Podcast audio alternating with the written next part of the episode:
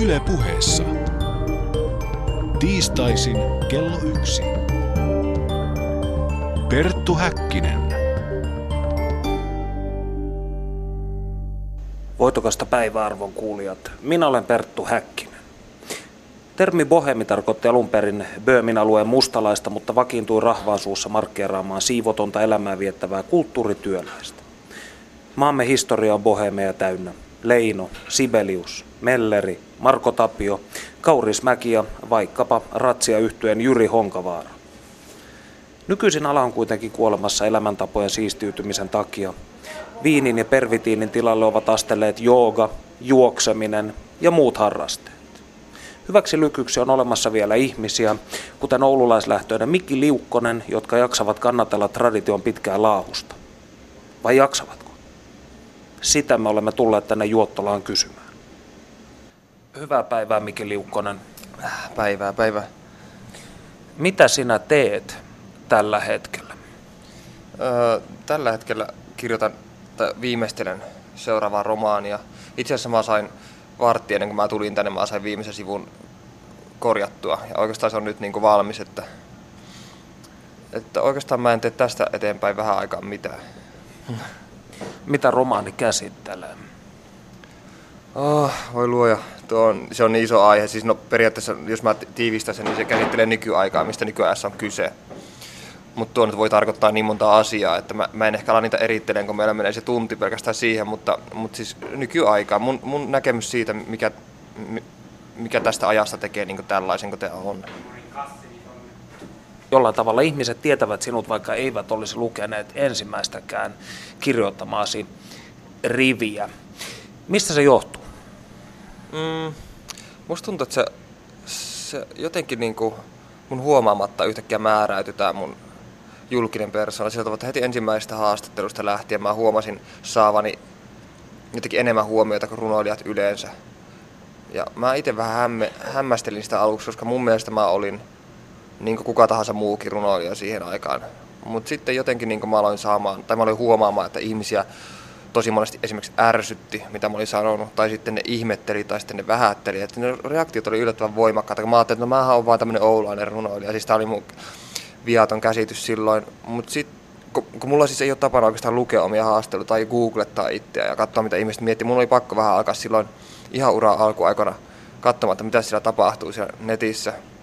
Ja sitten mä huomasin, että siellä oli keskustelupalsta ihan omistettu sille, esimerkiksi, että kuinka ärsyttävä mä oon tai minkä, tai minkä näköinen mä oon. Tai niin tämmöiset niin ihan täysin ulkokirjalliset seikat alkoi vaikuttaa mun tosi paljon. Aluksi mä olin vähän järkyttynyt, koska mä, mä halusin siis tietää, että mitä ajatella mun runoista, koska se tässä oli niin se pointti. Mutta se ainoa, mistä puhuttiin, oli ulkonäkö ja sitten mun lausunnot.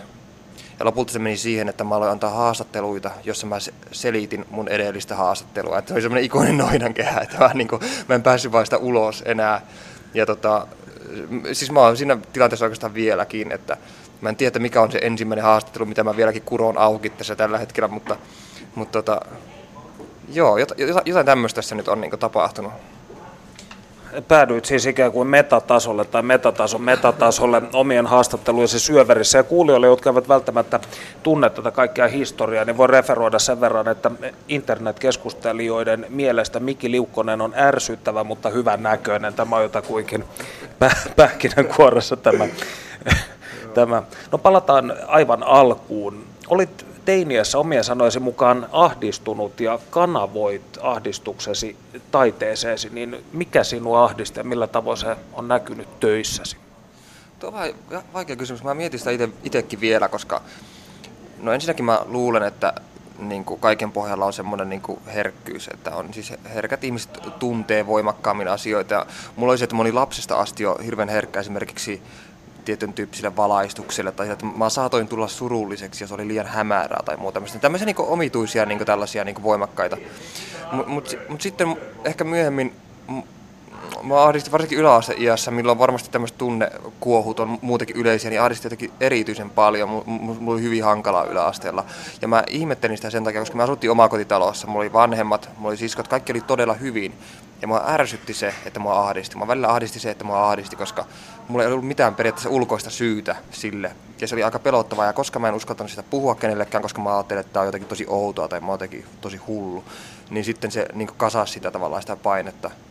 Ja siitä tuli tällainen niin kuin, jälleen kerran tämmöinen noidankehä, joka sitten vaan niin kasantui möykyksi.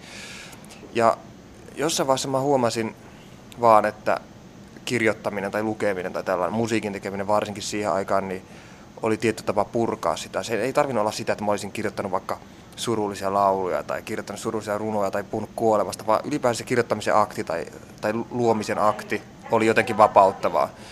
Ja mä en tiedä mikä siinä on, mikä mekanismi siinä on, mutta se on, ihan, se on ikään kuin, niin kuin jonkun ulos päästämistä. Ja totta kai ne mun ensimmäiset runot tai sävellykset oli ihan hirveitä, mutta siis niin kuitenkin mä huomasin, että sillä on joku vaikutus, mutta se ei näy niissä teksteissä. Että ei kukaan, jos se antaisi jollekin niin psykiatrille, niin huomaa, että tässä ahdistunut nuori on selvästi kirjoittanut jotakin tai muuta. Että ne ei ole semmoisia, että tulee heti mieleen semmoinen mielikuva semmoista piirustuksista, jossa on semmoinen verinen tota, ihminen ja sillä lukee I'm alone ja sitten joku kuu ja sitten lepakoita ja muuta. Semmoisia ne ei ollut ollenkaan. Ne saattoi olla monesti aika hauskoja, niin hassuja, absurdia pikkujuttuja. Että niistä ei ikinä usko, että tämän tekijä on ollut hyvin tämmöinen ahdistunut teini-ikäinen poika. Niin, toisaalta usein esitetty väite esimerkiksi black metal-muusikoista on se, että he ovat puolestaan mm. kaikista leppoisinta ja po- mm. positiivisimmin tulevaisuuteen suhtautuvaa ryhmittymää, mitä tällä pallolla taivaltaa. Eli toisin sanoen, jos ihmiselämä nähdään tai ihmiselämän narratiivi eräänlaisena sairaskertomuksena, niin oliko tämä kirjoittaminen ja musisointi sinun lääkkeesi? No joo, siis tuolla niin yksinkertaistettuna kyllä, koska se oli se keino, millä mä millä mun olo parani huomattavasti. Et tota, ja se, se, niin se on vieläkin, että, että se ei, asiat ei ole mihinkään muuttunut. Mä osaan ehkä vaan paremmin järkeillä nyt on ahdistuneisuuden kanssa, koska mä huomaan, että se ei ole mitenkään niin kuin, kukaan ei yksin sen kanssa, vaan se on hyvinkin universaali tila, varsinkin nyt modernissa ajassa. Se, ihmisillä on ihan erilaisia paineita kuin aikoinaan, ulkonäköpaineita ja suorittamisen paineita ja niin kuin, siis elämä on muutenkin niin suorittamiskeskeistä nykyään, että ihmiset on ahdistuneempia ja sitten stressaantuneempia koko ajan, joten mä tavallaan niin uiskentelen nyt siinä mukana, mutta yritän hallinnoida sitä silleen, että se ei paisu mitenkään isoksi, vaan käytän taidetta hyväksi sen lääkitsemiseen. Puhuit aiemmin tuosta herkkyydestä ja viittasit ihan tällaisiin sotan valaistuksen tai äänien kaltaisiin asioihin, jotka, jotka vaikuttavat, niin onko tämä herkkyys jollain tavalla myös ollut sinun ongelmasi? On ehdottomasti, koska se on vaikeuttanut mun elämää tavalla, tietyllä tavalla siinä mielessä, että mä en ole koskaan niin kuin antanut jotenkin asioiden vaan mennä tai sillä tavalla, että mä oon tarttunut pienimpiinkin yksityiskohtiin ja tämmöisiin, niin kuin jos ihminen tai joku sanoo mulle jonkun lauseen, joka mun mielestä tai mä helposti tulkitsen, niin alan ylianalysoimaan ihmisten lauseita tai jotakin tilanteita tai ilmeitä tai mitä tahansa, joten se tekee elämästä siinä mielessä monimutkaisempaa, että se et voi va- vaikka esimerkiksi mennä öö, No esimerkiksi mulla lapsena tämmöinen, että tota, kaikki kävi esimerkiksi kotibileissä tai muuta tämmöistä silloin ala-asteiässä. Ja, ja mä niin kuin, tavallaan olisin halunnut itsekin käydä niissä, olla ihmisten seurassa ja niin kuin, tavata ihmisiä, mutta sitten mua esti se, että mua jotenkin ahdisti niin moni asia niin kuin semmoisessa sosiaalisessa tilanteessa mä koko ajan niin heijastelin itseään muihin tai niin sillä tavalla, että mä, siinä tulee tämmöisen tyypillisen tota, epäsosiaalisen ihmisen tämmöinen paranoia, että tuo ei varmaan nyt tykkää musta. Miksi se sanoo mulle tuolla tavalla? En mä nyt voi mennä tuonne, koska siinä varmaan nauraa mulle. Se oli ihan niin kuin tämmöistä hysteeristä. Lopulta mä sain hysterisoitua itteni semmoisen tilaa, että mä en poistunut kotoa ollenkaan. Ja sitten mä vaan jäin sinne. Ja sitten mä harmitti se, että mä olin kotona, koska mä oikeasti halusin olla jossain muualla. Mä halusin tavata ihmisiä. Tietenkin mä oon nyt siitä päässyt yli, mutta siis tässä mielessä herkkyys varsinkin lapsena ja teini-ikäisenä niin lisäsi mun epävarmuutta ja lisäsi semmoista niin kuin sulkeutuneisuutta tietyssä mielessä. Liiallinen taipumus itse reflektio toisin mm. sanoen. Mm. No, mutta jos ajattelee eikö runojen kirjoittaminen ole kuitenkin aika sellaista alastonta puuhaa? Eikö siinä ihminen aseta itsensä hyvinkin alttiiksi kaiken näköiselle kritiikille, koska A, suurin osa ihmisistä ei välttämättä ymmärrä runoutta ja B, monet kokevat tehtäväkseen sen pilkkaamisen? Joo, se, se on ihan totta. Se on, se on mielenkiintoinen juttu tuo siis, että siinä kuitenkin asettaa itsensä alttiiksi ja melkein niin toivoo näyttävänsä kaikki omat niin alhaisimmatkin puolensa, noloimmatkin puolensa. Toisaalta no mä en ole sitä ikinä ajatellut näin, mutta, mutta periaatteessa kyse voisi olla siitä, että näyttää keskaria omalle ahdistukselle, että haluaa niin päästä siitä yli, mutta, mutta ei se ei siis pelkästään ihan näinkään ole. Et se, se tavallaan se silta sen niin kuin, tavallaan eristäytyneisyyden tai tämmöisen niin kuin, yli itseanalysoinnin ja sitten tämmöisen tavallaan itsensä, tai semmoisen niin exhibitionismin, tämmöisen itsensä niin esille tuomisen välillä on mulle aika hämärä, että mä en tiedä, että mikä ne tavallaan, niin kuin, mikä se linkki siinä on, koska tämähän on hirveän yleistä. Monet hyvin, hyvinkin tota, tunnetut ja menestyneet taiteilijat ja monet näyttelijät ja niin kuin, kaikki niin on monesti ollut el- tosi niin kuin, normielämässään niin eristäytyneitä, eristäytyneitä tai yksinäisiä ihmisiä. No saattelee vaikka Marilyn Monroeta tai, tai Elvistä tai niin kuin, muusikoista ja näyttelijöistä. Mutta sitten se sitten kuitenkin niin se halu esiintyä ja halu olla esillä, niin se on, se on mielenkiintoista. Tämä on varmasti tutkittu, mutta mä en ole, en ole tota, perehtynyt aiheeseen sen kummempi. Puhutaanpa vähän työtekniikoistasi. Sinä hankit kirjoittamalla vatsahaavan. Miten se onnistui? Öö, tota, noin. Siis vatsahaava tuli silloin 2013, mä olin just saanut valmiiksi öö, ensimmäisen romaanin Lapset auringolla se oli ollut uuvuttava prosessi ja mun elämäntavat oli silloin sellaiset, että mä join aivan älyttömiä määriä kahvia. Oli jonoin monta vuotta. Ja sitten plus, koska mä oon taipuvainen stressaamaan ja mä stressaan aina vatsalla, niin mulla oli vatsakipuja ollut jo monta vuotta silloin tällöin, mutta mä en ollut kiinnittänyt niihin huomiota. Ja sen lisäksi mä tupakoin silloin aikoinaan. On onneksi päässyt jo irti siitä. Eli tupakointi, stressi, kahvi. Eli tämä niin yhdistelmä nyt ajaisi ehkä aika monet vatsahaavaan, jos tätä olisi jatkunut monta vuotta, niin kuin mulla oli jatkunut. Ja sitten kun romaani oli valmis, meni viikko siitä suurin piirtein. Ja mä ajattelin, että mä alan nyt niin lomailemaan, niin sitten, se, sitten tuli vatsahaava ja mä joudun sairaalaan. Ja mä ajattelin sairaalassa, että nyt mä otan rennosti, kun mä makasin siellä, että en mä voi niin jatkaa tällä tavalla. Mutta sitten mä aloitin sillä sairaala pedillä makoillessa tämän seuraavan romaani, mikä ilmestyi nyt huhtikuussa, ja mä sitten pitänyt kauheasti lomaa sen jälkeen. Oletko ma- maannisuuteen taipuvainen ihminen?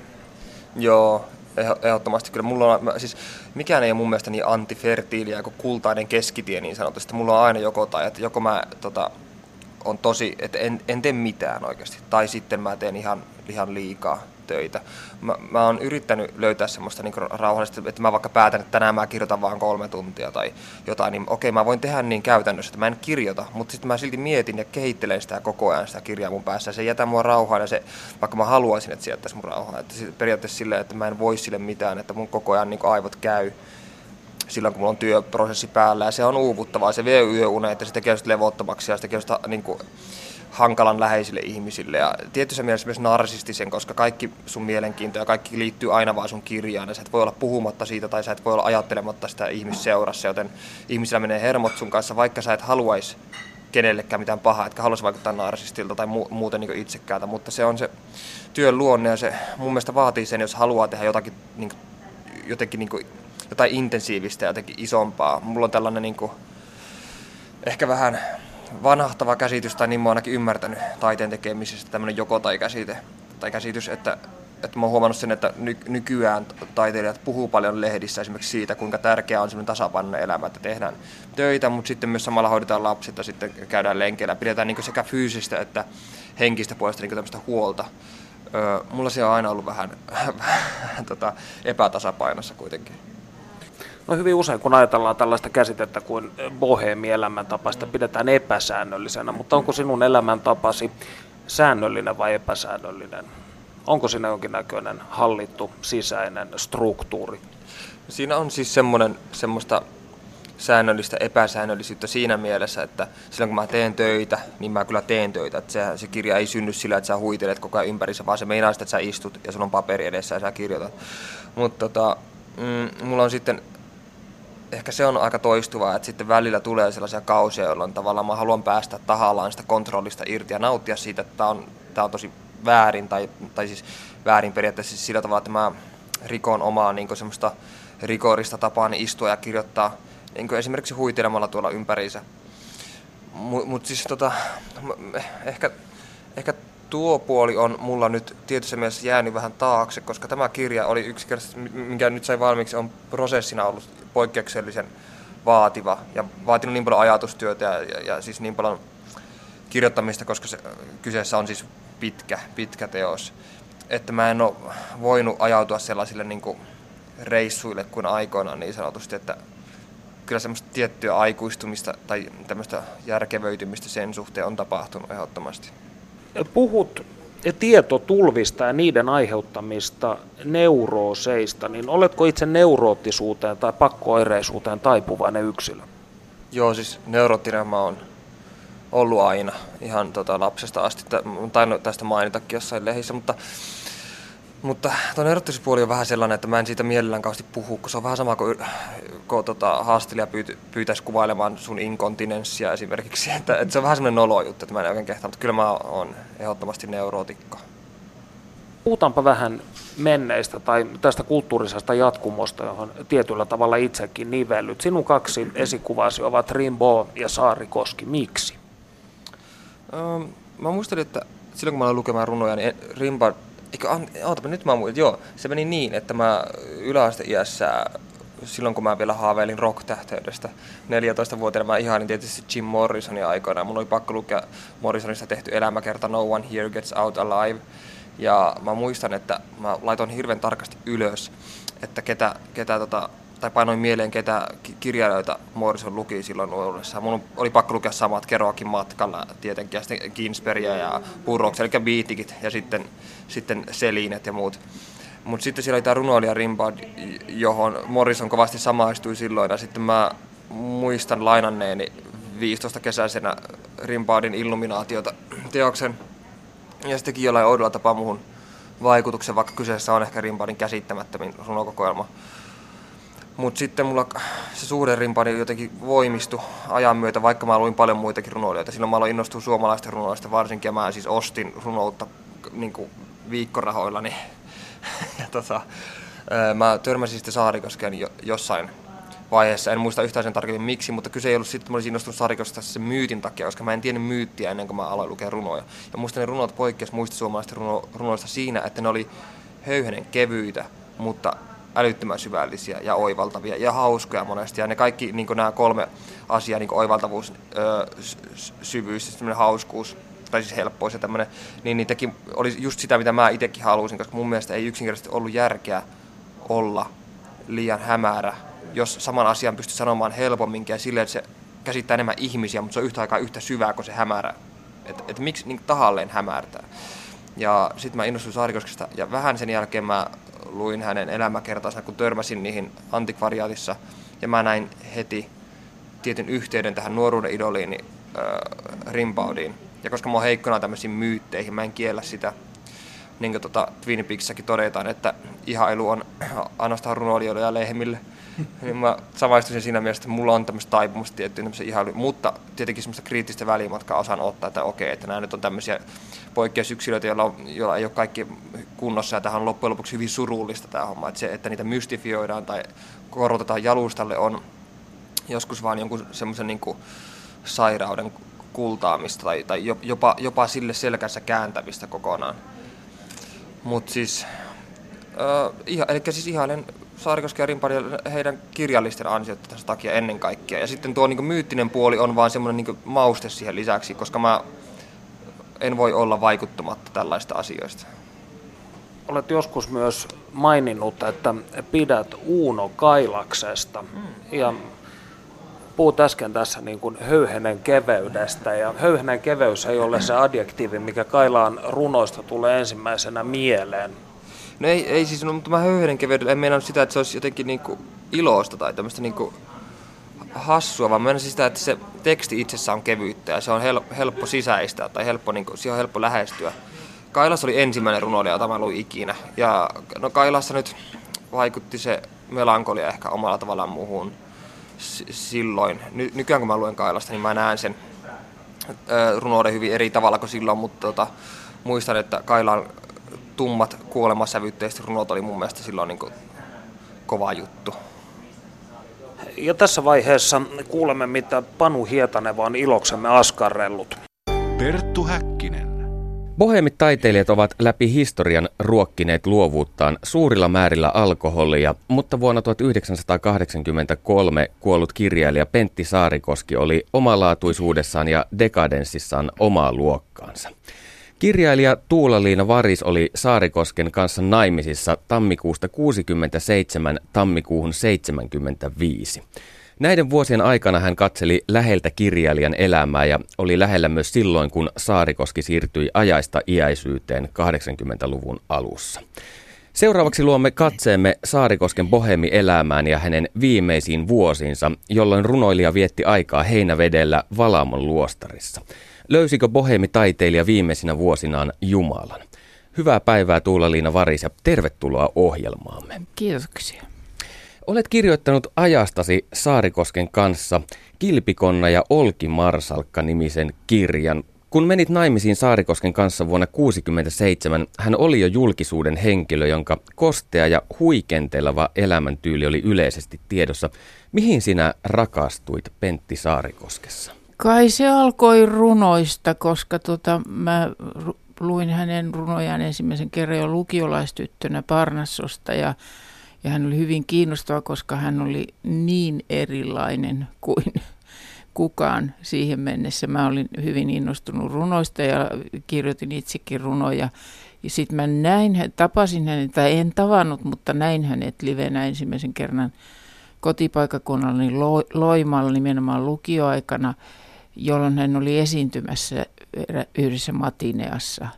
Ja, ja tietysti hän on erittäin hyvän näköinen noin nuoren naisen silmissä, mutta hänellä oli myös hyvin erikoislaatuinen tapa kertoa itsestään niin, että mä muistan sen, miten hän aloitti silloin puheensa esiintymisensä siellä, niin muistan sen vieläkin ja muistan varmaan hautaan saakka sanasta sanaan. Hänen alkoholin käyttönsä oli jo tuohon aikaan 60-luvulla varsin roisia ja kutsuit tuossa teoksessasi noita vuosia koskenkorva vuosiksi. Millaista tuo ryypiskely oli tuolloin? No siinä oli pari sellaista, sellaista vaihetta, jolloin hän oli siirtynyt niin kuin kaljasta ja, ja viineistä väkeviin ja, ja se oli, musta tuntui, että se oli niin kuin tuhon alku. Hänen ryyppäämisensä oli oli tuota hyvin niin kuin tämmöistä säännönmukaista, että hän ei, hän ei niin kuin sortunut viinaan ja sitten rellestänyt ja sitten katunut, vaan se oli semmoinen tasaisen tappava tahti. Ja, ja tota, aika paljon hän siihen aika kesti, että, että hän ei edes vaikuttanut humalaiselta ennen kuin sitten jostain loppuillasta. Yleensä bileissä hän oli eniten kännissä, kun ne alkoivat, mutta selvimmän tuntunut silloin, kun ne päättyivät. Oliko Pentti Saarikoski itse huolissaan alkoholin juomisen terveyshaitoista? Ajoittain oli, ja varsinkin siinä vaiheessa, kun hän oikeastaan jo vuonna 1967 rupesi saamaan tämmöisiä alkoholiepileptisiä kohtauksia. Ja, ja tota noin, sitten, sitten vuonna 1968 muistaakseni oli, oli se, että hän, hän sai ensimmäisen siis to, totaalisen deliriuminsa – ja, ja, ja joutui silloin sairaalaan, niin kyllä se häntä säikäytti ja silloin hän sitä vähensikin sitä alkoholin käyttöä ja joi, joi viinejä ja joi, joi keskiolutta ja joskus oli semmoinen pelkkä, semmoinenkin aika, että pelkkää keskiolutta. Mutta sitten toisaalta hän niin pelkäsi sitä totuutta, että kun hänen maksansa tutkittiin, kun mä patistin hänet erikoislääkärille ja siellä todettiin kirroosia – että se, siinä oli osa kirroosissa, niin, niin, niin hän pelästyi sitä niin hirveästi, että se juominen oikeastaan vaan niin kuin kiihtyi uhmalla, siis varmasti päästäkseen irti siitä pelostaan. Että kyllä hän ajoittain oli huolissaan siitä. Liiallinen alkoholi tietenkin sumentaa ajattelua ja krapula syö työtehoa, mutta eikö tämä häirinnyt Saarikoskea? No hänellä oli semmoinen oma rytmiinsä, että hän ei kirjoittanut humalassa, että kyllähän hän saattoi pitkin päivää juoda siis sillä, että kului pullollinen valkoviini ja silloin työkausina tai jotakin tällaista, mutta, mutta ei, ei hän kirjoittanut humalassa eikä humalassa pysty kirjoittamaan ja hän suhtautui siihen realistisesti, että, että jotkut päiväkirjatekstit – on varmasti varsinkin matkoilla kirjoitetut, niin on, on kirjoitettu tuiskeessa, mutta, mutta hän teki niin kauhean tarkkaa työtä sekä kirjailijana että varsinkin kääntäjänä, että siinä ei tullut kyllä kysymykseenkään, että sitä olisi tehty juovuksissa. Et se on kyllä ihan harha käsitys, mikä tuntuu olevan aika yleinen, että Saarikoski kirjoitteli juovuksissa. Ei kirjoittanut. Saarikoski oli tunnettu julkis ja suuri taiteilija, mutta hänen maineessaan oli tietty kupru, jonka alkoholin käyttö ja hänen elämäntyylinsä olivat tuoneet. Löysin kirjastasi lauseen, jossa kirjoitit, että Saarikosken maineella ei ollut helppoa päästä vuokralaiseksi. Kerrotko hieman tästä? No me oltiin kuitenkin vuokralaisia, kunnes me ostettiin talo Keravalta, mutta tota, oli paljon sellaista, voisi sanoa niin kuin röyhkeyttä siinä, että tapahtui muun muassa sellaista, että mulle soitti töihin kauhean vihainen mies ja, ja väitti, että Saarikoski on käynyt sotkemassa heidän rappukäytävässä. Eli siis joku ilmeisesti oli siis ilmoittanut nimekseen Pentti Saarikoski, kun oli saatu kiinni siitä pissaamisesta ja mitä se nyt siellä tekikin, mutta onneksi mä pystyin todistamaan, että Saarikoski oli 80 kilometrin päässä mökillä. Eli Bohemin taiteilijan maine vaikeutti arkea. Joo, eikä hän siinä suhteessa mitenkään ainoa ole tietenkään, että, että ei hänen, hänen niin kuin bohemiudessaan ole mun mielestä mitään erityistä verrattuna muihin. Siinä oli vain sen, sen juomisen tavan se, että se oli niin kauhean demonstratiivista, että hän, hän halusi tehdä kaiken julkisesti. Ja, ja hän oli semmoinen ihminen, että hän oli hirveän ujo ja arka ihminen ja, ja tota, pelkäs selvinpäin jopa puhelinta, otti sen irti seinästä, koska ei halunnut, että kukaan soittaa hänelle. Ei pystynyt esiintymään selvinpäin, koska jännitti niin hirveästi. Et hyvin harvoin minäkään kuulin että Matineoissa niin tota, sitä, että hän olisi ihan selvinpäin jotakin puhunut. Hän, hän oli arka ihminen ja, ja se, se, hän tunnisti sen ominaisuuden itsessään. Hän sanoikin, että viina on hänen niin kuin, tiensä toisten ihmisten luo. Saarikoski oli tosiaan usein humalassa julkisissa esiintymisissään, esimerkiksi paneelikeskusteluissa, mutta kuinka tähän suhtauduttiin? Menikö humalatilan takia työtarjouksia ohi? Siis riippui tietysti humalan asteesta, että kuinka pieleen ne meni. Sitten siinä loppuvaiheessa alkoi mennä se kontrolli sillä tavalla, että että, tota, että ne meni vähän pieleen ne esiintymiset, että ne alkoi olla vähän puuta heinää, mutta kyllä mä olin itse jo ennen kuin me oltiin yhdessä, niin Helsingissähän elettiin tällaista, tällaista keskustelukulttuuria, niitä debatteja ja Teachin keskusteluja ja muita julkisia keskusteluja oli vaikka kuinka paljon, hän oli aika usein siellä ja, ja tota, ne sujuu ihan hyvin. Että et, et eihän, se, se oikeastaan sitten se, se paheksunta alkoi oikeastaan siinä vaiheessa, kun se ikävä kyllä rupesi niin kuin näkymään, ettei se enää, että, että se häneltä pettää kontrolli. Sehän on ikävä kyllä kehittyvä sairaus tuo alkoholismi, että aika pitkään sen kanssa pystyy sinnittelemään niin, että tuntuu siltä, että ei siitä ole haittoja. Eli taiteilija ei saanut 1960-luvulla sen enempää anteeksi toilailujaan kuin tänä päivänäkään. No jaa, niin se on, siinä, on, siinä on semmoista tiettyä tekopyhyyttä kyllä tuossa asenteessa siis siinä mielessä, että hänet kuitenkin haluttiin esiintymään ja, ja tota, hän oli hirveän suosittu ja, ja, ja hänellä oli itsellä sellainen tunne, että hänen odotetaan, odotetaankin olevan kännissä ja, ja, ja, ja hän joskus hän surikin sitä, että ei ne muuta odota kuin, että, tota, että mä oon kännissä, että ne pettyy, jos mä en ole kännissä. Että hänet otettiin sinne niin kuin semmoisena semmoisena bohemielementtinä näihin keskusteluihin. Perttu Häkkinen. Kirjastasi löytyy määritelmä, jonka mukaan saarikoskelaiseen vapauteen kuuluu, että joku toinen hoitaa hänen asiansa. Millaista oli pyörittää lapsiperheen arkea Pentti Saarikosken kanssa? Hän oli aika avuton tämmöisissä käytännöissä, hirveän epäkäytännöllinen. Ja, ja tota, hän, hän ei osannut niin kuin, käyttää rahaa. Hänellä ei esimerkiksi koskaan ollut pankkitiliä. Ja, ja, tota, ja hän, hän tiesi rahasta vain, tai hän ymmärsi rahasta, niin kuin itsekin sanoi, että hän ymmärsi rahasta vaan sen, että sitä pitää olla. Kivetyn, jos minulla ei ole rahaa, se hän kirjoitti johonkin runonsakin. runonsakin. Mutta tota, kaikki tämmöinen käytännön asia, että hoito oli hänelle hirveän vaikeaa. Ja, ja tota, mulle se ei ollut vaikeaa, että, että, kaikki tämmöiset niin raha-asiat ja, ja tämmöiset käytännön asiat esimerkiksi kustantajan kanssa, niin hän työnsi hirveän mielellään niin kuin minulle. Kirjasi sivuilta selviää, että Saarikoski käyttäytyi sinua kohtaan varsin moukkamaisesti ja minun tulkintani mukaan jopa ilkeästi. Hän esimerkiksi toi kapakasta löytämänsä naisseuralaisen teidän yhteiseen kotiinne. Myönsikö hän pahat tekonsa avoimesti vai yrittikö hän saada asiat näyttämään oman etunsa mukaisilta ja puhua mustan valkoiseksi? Ei hän yrittänyt ikinä olla parempi kuin onkaan. Ja, ja tota, mä muistan, että yhden ainoan kerran sillä lailla, että, että tota, se taisi olla joku vapunpäivän hurvittelu, niin siellä oli yksi nainen, jonka heitin kyllä äkkiä ulos sieltä, mutta tota,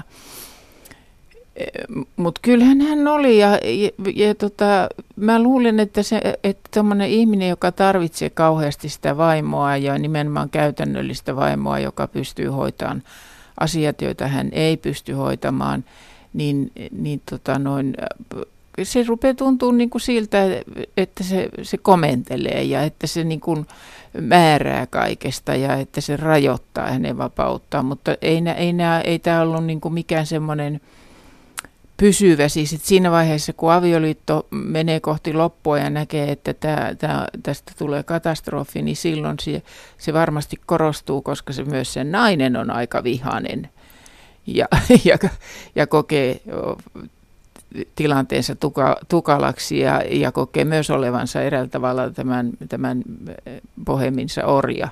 Mutta Saarikoski oli jollain tavoin kuitenkin realisti. Hän myönsi pahat tekonsa ja ymmärsi omat vahvuutensa ja heikkoutensa. Joo, ei hän, hän, hänelle ei ollut minkäänlaista niin kuin, semmoista taipumusta niin kuin kaunistella mitään itsessään. Että et, et hän, e, niin kuin hän oli, sen takia hänen maineensa niin kuin, alkoholin käytössä on niin, niin jotenkin erityinen, että siis juopponahan hän ei, tai alkoholistilla hän ei ollut erityinen, siis niitähän on näitä alkoholisteja, jotka on yhtä pahasti koukussa ja pahemminkin kuin Pentti oli. Mutta se, että hän halusi tehdä sen julkisesti. Mä luulen, että sen taustalla on hänen oma lapsuuden koti, kotinsa, jossa perhe kärsi isän, isän ankarista ryyppytuureista. Ja, ja, ja, ja pahinta niissä Pentin mielestä oli se, että, että isä, isä koitti ikään kuin kieltää, niin kuin ei niitä olisi ollutkaan silloin, kun hän sitten rämpi kuiville, niin, niin se tekopyhyys, mikä siinä oli, ja koko perheen olisi pitänyt vähän niin kuin teeskennellä, että kaikki on hyvin, kunnes sitten taas tapahtuu tämä ratkeaminen. Et mä luulen, että hän sitä isänsäkin alkoholin käyttöä varmasti ymmärsi, mutta ei ymmärtänyt eikä hyväksynyt sitä tekopyhyyttä. Viimeisinä vuosinaan Pentti Saarikoski etsi rauhaa Valamon luostarista. Kuinka hän sinne päätyi alun perin? No se on oikeastaan ihan sellainen arkinen, arkinen asia. Hän päätyi sinne sen takia, että, että tota, mä nykyisen aviomieheni kanssa me päädyttiin Heinävedelle, jossa, jossa mun miehes, mieheni tota, oli nimismiehenä seitsemän vuotta. Ja, ja, ja meillä oli tietysti mukana meidän Anna ja, ja, ja, ja tota, Pentti tuli sitten Annaa tapaamaan sinne. Se oli ensimmäinen kerta, se oli joku talvi muistaakseni ensin. Ja, ja tota, sitten hän tuli, sit hän tuli toiseksi viimeisenä kesänään, hän tuli sinne ja, ja tota, oli niin kuin ajatellut, että hän majoittuu meille pitemmäksi aikaa ja tekee kirja valmiiksi, mutta, mutta tota, se tuntuu olevan miehelleni hiukan liikaa, että ei nyt helkkarissa, kun varsinkin kun hän sanoi, että kyllä hän nyt jotain kaksi viikkoa viipyy. Että ei nyt, hän kauheasti tykkää, jos entinen mies haahuilee nurkissa kaksi viikkoa työtä tekemässä.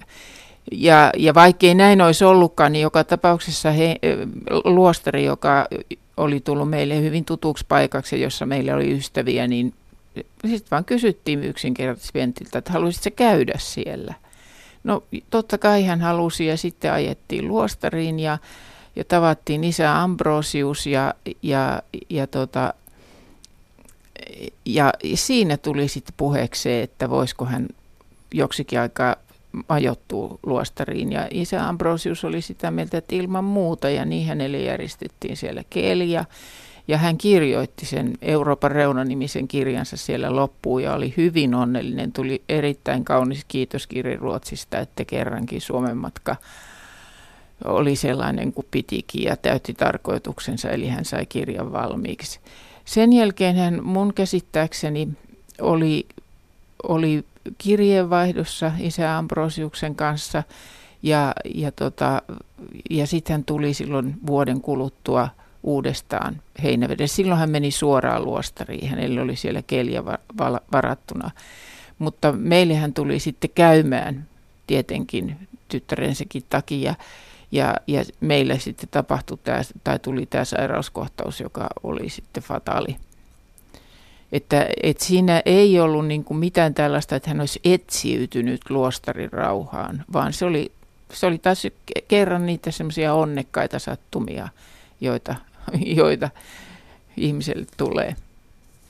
Saarikosken yhteyksistä Valamon luostarin on tehty paljon erilaisia johtopäätöksiä ja on myös sanottu, että hän olisi tullut uskoon elämänsä ehtoo puolella. Mikä on sinun näkemyksesi asiasta?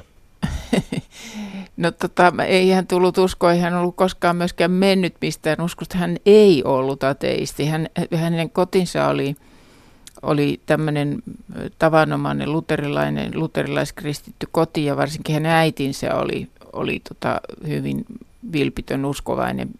Petti puhuukin äitinsä lapsen uskosta. Ja, ja tota, hän toimi seurakunta nuorissa silloin nuorena aikoinaan – mutta maailma sitten vierotti hänet tästä elämästä ja hän erosi kirkosta. Mä koitin muistella, että koska, se, koska hän mahtoi erota kirkosta, mutta en muista. Mutta silloin kun me mentiin naimisiin, niin hän oli kyllä jo, ei kuulunut enää kirkkoon. Mutta hän sanoi, sano, hän ihaili kahta henkilöä, eh, arkkipiispa Paavalia, ortodoksikirkon päätä ja sitten myös luterilaisen kirkon arkkipiispa Mikko Juvaa. Ja hän sanoi joskus, että että kristillinen usko, siis todellinen usko, on niin vaativa asia, että sen, sen onnistuu tavoittamaan niin kuin hyvin älykäs ihminen. Että se vaatii hy, hyvin suurta älykkyyttä. Ja sitten hän sanoi, että jos hän liittyisi kirkkoon, niin hän liittyisi varmaan ortodoksiseen kirkkoon. Perttu Häkkinen. Ja kiitos Panu. Me jatkamme täällä olutravintolan kulmapöydässä Miki Liukkosen kanssa puhumista. Hyvin monet luovien alojen ihmiset ovat viime aikoina jättäneet vanhat paheelliset harrasteensa ja ryhtyneet joogaamaan ja tekemään kaiken näköistä muuta terveellisempää, niin oletko sinä huomannut tämän ilmiön omassa ystäväpiirissäsi?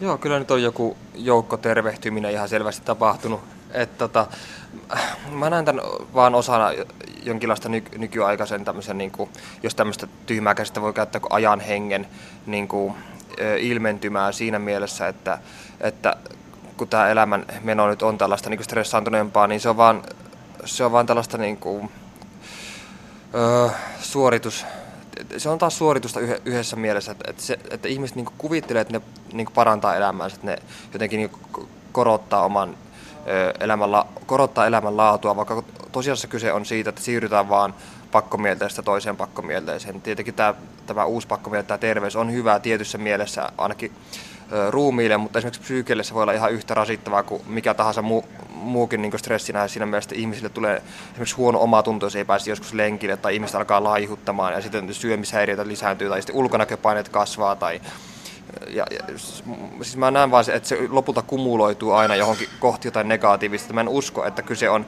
vilpittömästä halusta kuntoilla, vaan semmoista niin pakosta kuntoilla, koska no, kullakin syynsä, mutta musta vaan tuntuu, että se on jotain, mihin jokin tässä ajassa nyt pakottaa tällä hetkellä. Että kyllähän se, jos seuraa vaikka tai katsoo vaikka lehtihyllyä ja näkee niitä otsikoita, niin siinä on niin 21 laihdutusvinkkiä ja näin vatsa sileäksi ja tässä on paras ruokavalio ja näin, paljon sun pitäisi, näin monta tuhatta askelta sun pitäisi kävellä päivässä. Ja, ja se, se, ei näytä niin kuin yhtään hyvältä, vaan se näyttää melkeinpä sairaalta.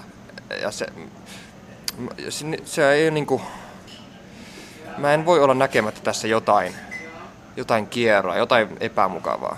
kuten Saarikoski sanoi, niin viinan juontia hän ei ikinä tule lopettamaan, koska kaikista entisistä alkoholisteista tulee äh, valittavia ämmiä, vai mitä se nyt menikään. Mikä on sinun oma suhteesi mökäilyyn? Puhutaan siitä nyt. Mm, tota, siis en mä nyt aio lopettaa juomista, mutta tietenkin mun juomisen lopettamisen, niin, tai siis sillä, että mä sanon, että mä en aio lopettaa juomista, on suuri ero siihen, että Saarikoski sanoi, että hän ei aio lopettaa juomista, vaan se on melkein, hänen niin lausuntonsa on lähes itsetuhoinen ja tällainen niin kuin, öö, melkein niin kuoleman toive tietyssä mielessä, että omalla kohdalla niin onneksi ei ole asiat riistäytynyt siihen malliin, että, tai siihen pisteeseen, että, että mun tarvitsisi joko pelätä sitä, että musta tulee vanha ämmä, tai sitten sitä, että, että tota, tämä niin jotenkaan, jotenkaan pahenisi. Musta tuntuu, että mulla kuitenkin on Saarikosken verrattuna pysynyt homma ihan hyvin hanskassa tähän asti. Mun mielestä ainakin. Asuessasi vielä Oulussa ilmoittauduit kuitenkin päihdeklinikalle hoitoon, niin miksi? Se oli, oi veljet, se oli semmoisen synkän pitkän kauden zeniitti saavutettu silloin, että tätä oli siis edeltänyt mun hurjimmat vuodet 2011-2015, jotka tota, nyt kun mä katson näitä vuosia taaksepäin, niin näen hyvin synkkänä aikana, vaikka silloin mä luulin, että tämä on niinku yhtä juhlaa. Mutta tota, mm, sitten lopulta mä saavutin pisteen, jossa mun entinen tyttökaveri sanoi, että, että, että, että sä voi jatkaa tuolla tavalla, että jos sä jatkat tuohon tyyliin, niin sä kuolet. Tai, tai muuta tällaista joten mä sitten vapaaehtoisesti lähdin käymään tämmöisellä niin kuin, öö, se ei nyt ollut mikään päihdeklinikka sinänsä, vaan kyseessä oli tällainen niin kuin, niin kuin nuorten päihdeongelmi, niin kuin ongelma, tämmöinen psyko, psykologi tai tällainen siis vanha nainen villapaidassa, jonka luona mä kävin juttelemassa siitä, että miksi mä juon. Ja hän kuunteli mua ja pudisteli päätään ja sai mut tuntemaan vahvaa syyllisyyttä siitä, että miten mä oon elänyt, mikä oli hyvä, se, tuli todellakin tarpeeseen. Ja sitten ja sit, tota, mä aloin oikeastaan sen jälkeen öö, muuttamaan elintapoja niin hyvin radikaalisesti. Siitä oli hyötyä ja se tuli ehdottomasti oikeaan aikaan, kun mä en itse tajunnut, että mun pitää mennä sinne, kunnes mä olin ollut siellä. ja tota, tässä jossakin niin tämän kaiken kaoottisuuden niin timmellyksessä syntyi sitten surullisen kuuluisa Raivon historiakokoelma, joka on vähän sellainen niin kuin, No mä tiedä, sitä, siihen, se ehkä menee nyt vähän sivuraiteille tämä, mutta että tavallaan tämä Raivon kokoelma ja sitten se, että mä öö, menin sinne hoitoon, niin, niin tota, ne yhdessä katkas tämmöisen niin villeimmän kauden, jonka jälkeen mä sitten pystyin täyspäiväisesti täysin hengen ja järjen voimin tai ruumiin voimin tota, keskittyyn tähän tulevaan romaaniin. Niin Raivon historia runothan on sinun omia sanoisi käyttääksesi kirjoitettu ympäri päissä. Joo, joo mä tota, Mä muistan, tai niin, siis itse asiassa meni niin, että Iltalehti soitti mulle ja sitten kysyi multa, että miten menee. mä sanoin, että, että tota, mä sain just valmiiksi mun kolmannen runo koko Raivon historia. Ja sitten ne kysyi, että no mites, mites tää syntyi. Ja mä sanoin suurin piirtein näin, että no olihan se vähän rankka, että oli tullut juhlittua ja siinä ohessa sitten kirjoittelin näitä runoja. Ja sitten seuraavana päivänä mä menin mun lempikahvilaan kirjoittamaan aamulla ja sitten se myyjä naureskeli ja sanoi, että katos kuka sieltä saapui ja näytti mulle iltalehteä ja keskiaikana luki, että kirjoitin runot umpihumalassa. Joten eli tämä siis, mä en, sanonut, mä en käyttänyt sanaa umpihumalassa niin kuin periaatteessa että se oli Iltalehen toimittajan päätös, mutta koska no, jos ollaan tarkkoja, niin mä en umpihumaassa kirjoita, koska mä en pysty siihen. Että kyllä, jos ne olisi oikeasti umpihumaassa kirjoittanut, ei sitä olisi kustannettu ikinä sitä kirjaa. Ja mä olen ainakin huomannut, että mulla lähtee siis ihan jo muutama oluenkin jälkeen kiinnostus minkäännäköiseen luovaan työhön, esimerkiksi musisointiin tai kirjoittamiseen tai mihinkään vastaavaan. Onko sinulla sama? Joo, mulla on ihan sama, mutta sen piti olla silleen hallittua, että, että kun mä tiesin, että mä haluan kirjoittaa tänään, niin, niin jotta mä pääsisin joistakin tietyistä estoista, mitä mulla, mä olin itse rakentanut, niin kuin, niin kuin tämmöistä luovista estoista, niin, niin tota, mä monesti saatan juoda lasin viiniä ja sitten kirjoittaa. Ja sitten ehkä toisen lasin, mutta se oli niin ehdoton maksimi. Että mä tiesin omat rajani ja mä tiesin, että milloin tota, mä luulen vaan olevani hyvää, vaikka mä en oikeasti enää ole. Ja kaikki mitä mä teen paperille laitan, niin on ihan paskaa. Että sen, tota, si- siinä oli tämmöinen niin kontrolli kuitenkin. Vielä vähän minua kiinnostaa tämä sinun suhteesi rimboardiin. Rimboardillehän hyvin keskeinen tekniikka oli tällainen aistien järjestelmällinen häiriinnyttäminen. Onko se sinun työssäsi ollut keskeinen metodi? Ei, siis tuossa me poiketaan, tai siis mä, mä poikkean rimboardista hyvin voimakkaasti, koska mulla kyse on ollut kuitenkin, varsinkin ensimmäisessä runokokelmassa ja sitten tässä viimeisimmässä romaanissa ollut niin kuin, tiukasta ajatus, loogisesta ajatustyöstä. Että mun mielestä Rimbaudin tekniikka oli vaan tavallaan yhden ajan niin tämmöinen tuote, ja sitä, tai siis tämmöinen ilmentymä, että sitä ei voi enää sit sen jälkeen käyttää, että jos sitä käyttää, niin se on noloa. Se on vähän sama kuin vaikka joku Jackson Pollockin roiskemaalaustekniikka, että heti huomaa, jos joku käyttää, että se on niin ominut sen. Että Rimbaudilla se toimi okei, okay, se toimi sen parin kokoelman ajan, ja, ja sitten se loppu, ja, se, ja jos se olisi sen jälkeen jatkanut, musta tuntuu, että hän ei olisi käyttänyt samaa tekniikkaa enää sen jälkeen, mutta se näki sen, tietyssä mielessä oli kapinaa, tota, yhteiskuntaa vastaan. Ja tietysti mielessä hän halusi mullistaa runouden sillä tavalla, että tekee kaiken just niin kuin toisin, toisella tavalla kuin siihen aikaan arvostettu runoilijat. Mutta sitten omalla, silloin kun mä aloitin kirjoittaa runoa, niin mulla oli hyvin voimakas tota, tunne sille filosofi Wittgensteiniin, johon mulla on tietynlainen pakko meidän. Mun jokaisessa kirjassa mainitaan Wittgenstein jossain välissä. Se on vähän sama kuin Lukas Morrisonin jokaisessa elokuvassa on yksi oksennuskohtaus. Mutta siis, että et, et mulla kuitenkin oli semmoinen niin intohimo filosofia ja semmoisen niin tiukkaan ajatteluun, että mä en tykännyt siitä, että tavallaan kaikki on niin kuin absurdia tai vähän niin kuin mitä sattuu. Mun mielestä se on aina ollut melkeinpä loukkaavaa, jos ihmiset sanoo, että vaikka että Liukkonen on absurdisti tai sille, että koska mun mielestä mä en ole ikinä ollut. Mun tapa vaan, ajate, mun tapa vaan niin kuin kirjoittaa loogista asioista on aika semmoinen tota, ehkä nurinkurinen tai silleen, mutta se ei mun mielestä ole sinänsä absurdia, vaan kyse on aina kuitenkin realismista. Kun taas Rimbaud enemmän niin kuin käänsi tämmöisen kolmannen silmän sisäänpäin ja sitten ihan omituisiin ö, harhaisiin maailmoihin, mutta mä oon aina pyrkinyt katsomaan ulospäin niin kuin maailmaa kohti ja lähestyy sitä niin selväjärkisesti kuin mahdollista ja tulos on monesti ollut aina hyvin järjetön kuitenkin. Kaikki eivät ole ymmärtäneet sinun golfpallosi sisäisiä näkyjä. Ja Wittgensteinissa on tietysti se kiintoisa puoli, että hänellä oli nämä kaksi kauttaan, nuoruuskausi ja sitten myöhempi kausi, ja toinen oli tällainen mystispanteistinen ja toinen taas tiukan analyyttis-looginen, niin näetkö, että sinun kirjallisessa työssäsi myös nämä kaksi napaa vuorottelevat? Ehdottomasti. Ehdottomasti. Että siis uusin romaani muun muassa hyvin tärkeässä osassa on kvanttifysiikkaa, jota mä opiskelin kirjaa varten jonkin verran. Ja sitten samaan aikaan, kun siinä on tämmöistä todella tiukkaa tiedettä, niin sitten kuitenkin on myös esimerkiksi niin kuin kirja kertoo romaaneista, jotka asuu kaksi tuntia niin kuin tulevaisuudessa niin kuin ajasta edellä. Ja, ja monta muuta tämmöistä, niin kuin, jotka sekoittaa vähän sitä pakkaa niin kuin, tavallaan ulos siitä yliloogisesta keskiöstä. Mutta sitten pohjalla on kuitenkin aina se, että mä niin kuin, tasapainottelen loogisen ja ei-loogisen välillä, koska se, että joku ei ole loogista, ei meinaa sitä, että ei se olisi realistista tai että se ei olisi niin kuin arvokasta sinä kanssa, koska ihmistä monesti toimii näiden kahden navan välillä joka tapauksessa. Esimerkiksi tunteet versus matemaattinen ajattelu tai tilastotiede versus runous ja bla bla bla. Ja mun mielestä se jännite täytyy säilyttää tota, taiteessa, jotta se olisi niin kuin lähempänä realismia, että semmoinen niin valinta joko tai tyylinen valinta on aina jonkin hukkaan heittämistä. Niin, ja nyt kun pääsemme näille todella syvätasoille, niin todennäköisestihan todellisuus on kuitenkin jossain määrin suprarationaalinen, eli jokainen selitysmalli on vain ihmisen luoma malli, jonka me olemme viiden aistin ja näille meille annettujen hermoratojen välityksellä pystyneet luomaan. Sinä et hirveästi kirjoita kuitenkaan juomisesta. Miksi? Mun mielestä se on yksinkertaisesti vaan niin nähty, että se ei vaan oo... Mä jaksan, kir- jaksaisin kirjoittaa aiheesta ylipäänsä vaan jonkin verran, jo, jo, jossain niinku, ö, proosallisen kat- katkelman tota, ö, ohessa. Tai siis, jossain, niinku, siis mä, mä, en, niinku, mä en näe siinä samanlaista hedelmällisyyttä tai arvokkuutta kuin jotkut vaikka Hunter S. Thompson tai Saarikoski tai muut, mutta musta tuntuu, että kyse on myös semmoista elämäfilosofista asiasta, että siinä missä mä painotan niin kuin, tämmöistä niin kuin loogista puolta, niin hullulta kuin se kuulostaakin, niin, niin musta tuntuu, että Saarikoski taas tavallaan niin kuin, öö, löysi omasta rappiostaan jonkinlaista niin kuin, siis, niin kuin ylpeyttä, siis sehän oli, kysehän oli niin kuin porvarillisten arvojen pilkkaamisesta monesti.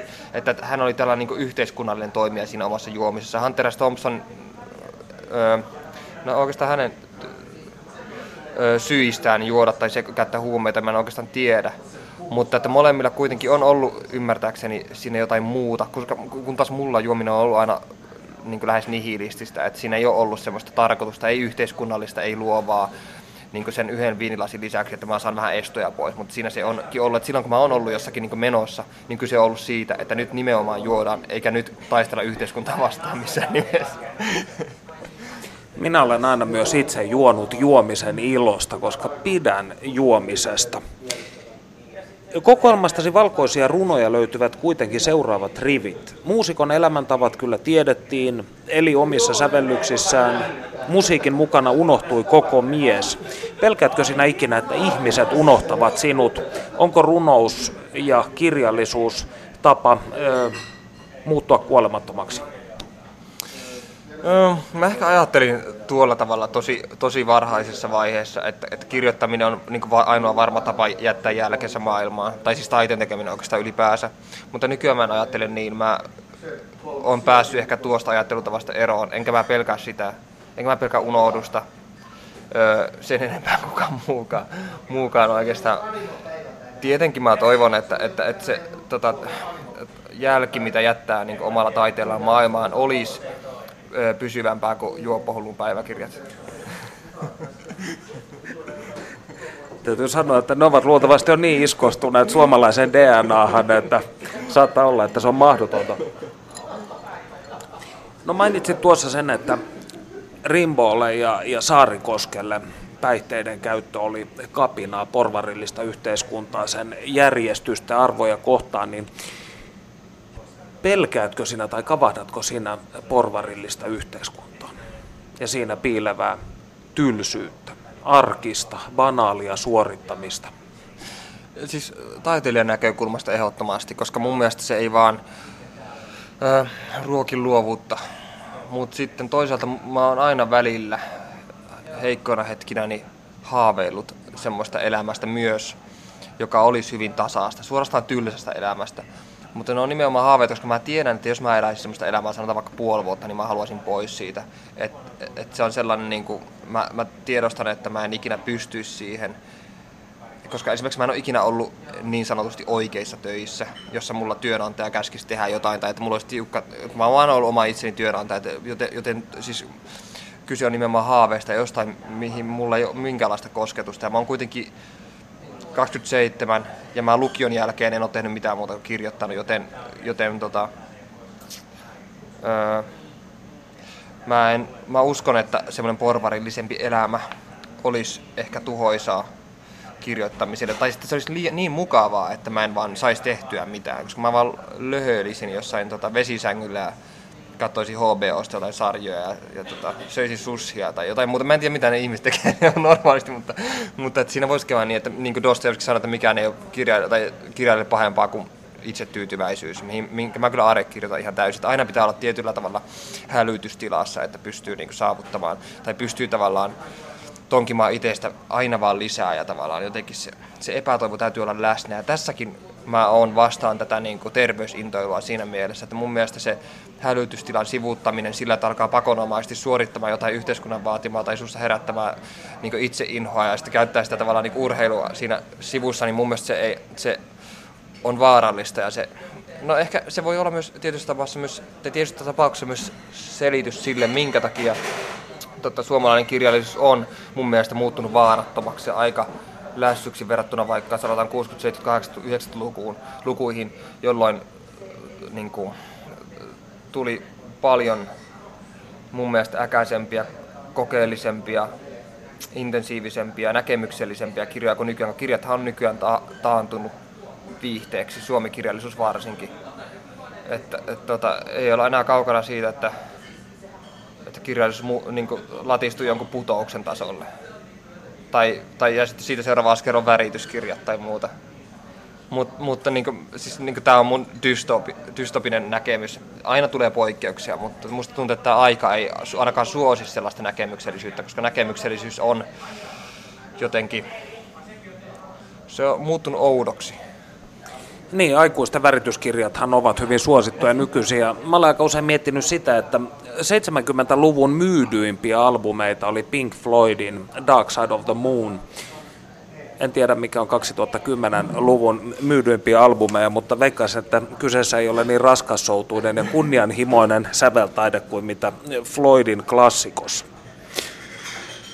No, sinä olet 27-vuotias. 27 on tietysti jo Robert Johnsonista lähtien ollut tämä pelätty luku, aika mitä itsekin joskus pelkäsin, niin mikä on sinun suunnitelmasi? Aiotko sinä kuolla nuorena vai kituuttaa Jörg Donnerin ikäiseksi? tota, en mä ainakaan aio kuolla nuorena, olisi pöliä aikoa kuolla nuorena. Et siis enkä tuosta Donneristakaan tiedä, mutta tuota, Mä, mä, muistan, että mä joskus silloin aikoina niin olin ihan varma, että 27 niin silloin tapahtui jotain kauheita, mutta ei ole tapahtunut puolessa välissä ollaan ja kaikki on paremmin kuin koskaan oikeastaan. Että mä toivon, että samalla tavalla jatkuu eikä tapahtuisi mitään ikävää. Niin, sä olet ainakin ulkoisesti päätellen hy- hyvässä kunnossa ja, ja vaikutat positiiviselta ja virkeältä, vaikka emme toisiamme tunnekaan. No miten sitten katumus ja kiima? Oletko tasapainoton? Uh, uh, uh, joo, kyllä mä luulen, että mä oon tasapainoton. En mä nyt ainakaan tasapainoinen Olet todennut, en ole niitä ihmisiä, jotka kirjoittavat neljä tuntia ja menevät sitten tuulipuvussa lenkille. En ole mikään lenkkeilijä. Mitä jos sanoisin sinulle, Miki Liukkonen, että et vielä? Mm. Niin, siis tota... Mun on hankala kuvitella itseäni lenkkeilemässä yksinkertaisesti, mut, mutta siis eihän koskaan voi tietää. En mä siis... Mä onnistuin lopettamaan tupakoinninkin, niin miksei sitten alkaa lenkkeilemäänkin, mutta tällä hetkellä en usko, että mä oon tuolla huhkimassa vähän aikaa ainakaan. Se jää nähtäväksi. Lämmin kiitos tästä juttutuokiosta, Miki Liukkonen. Me, me palaamme asiaan ensi viikolla. Siihen saakka voikaa hyvin. Yle puheessa. Perttu Häkkinen.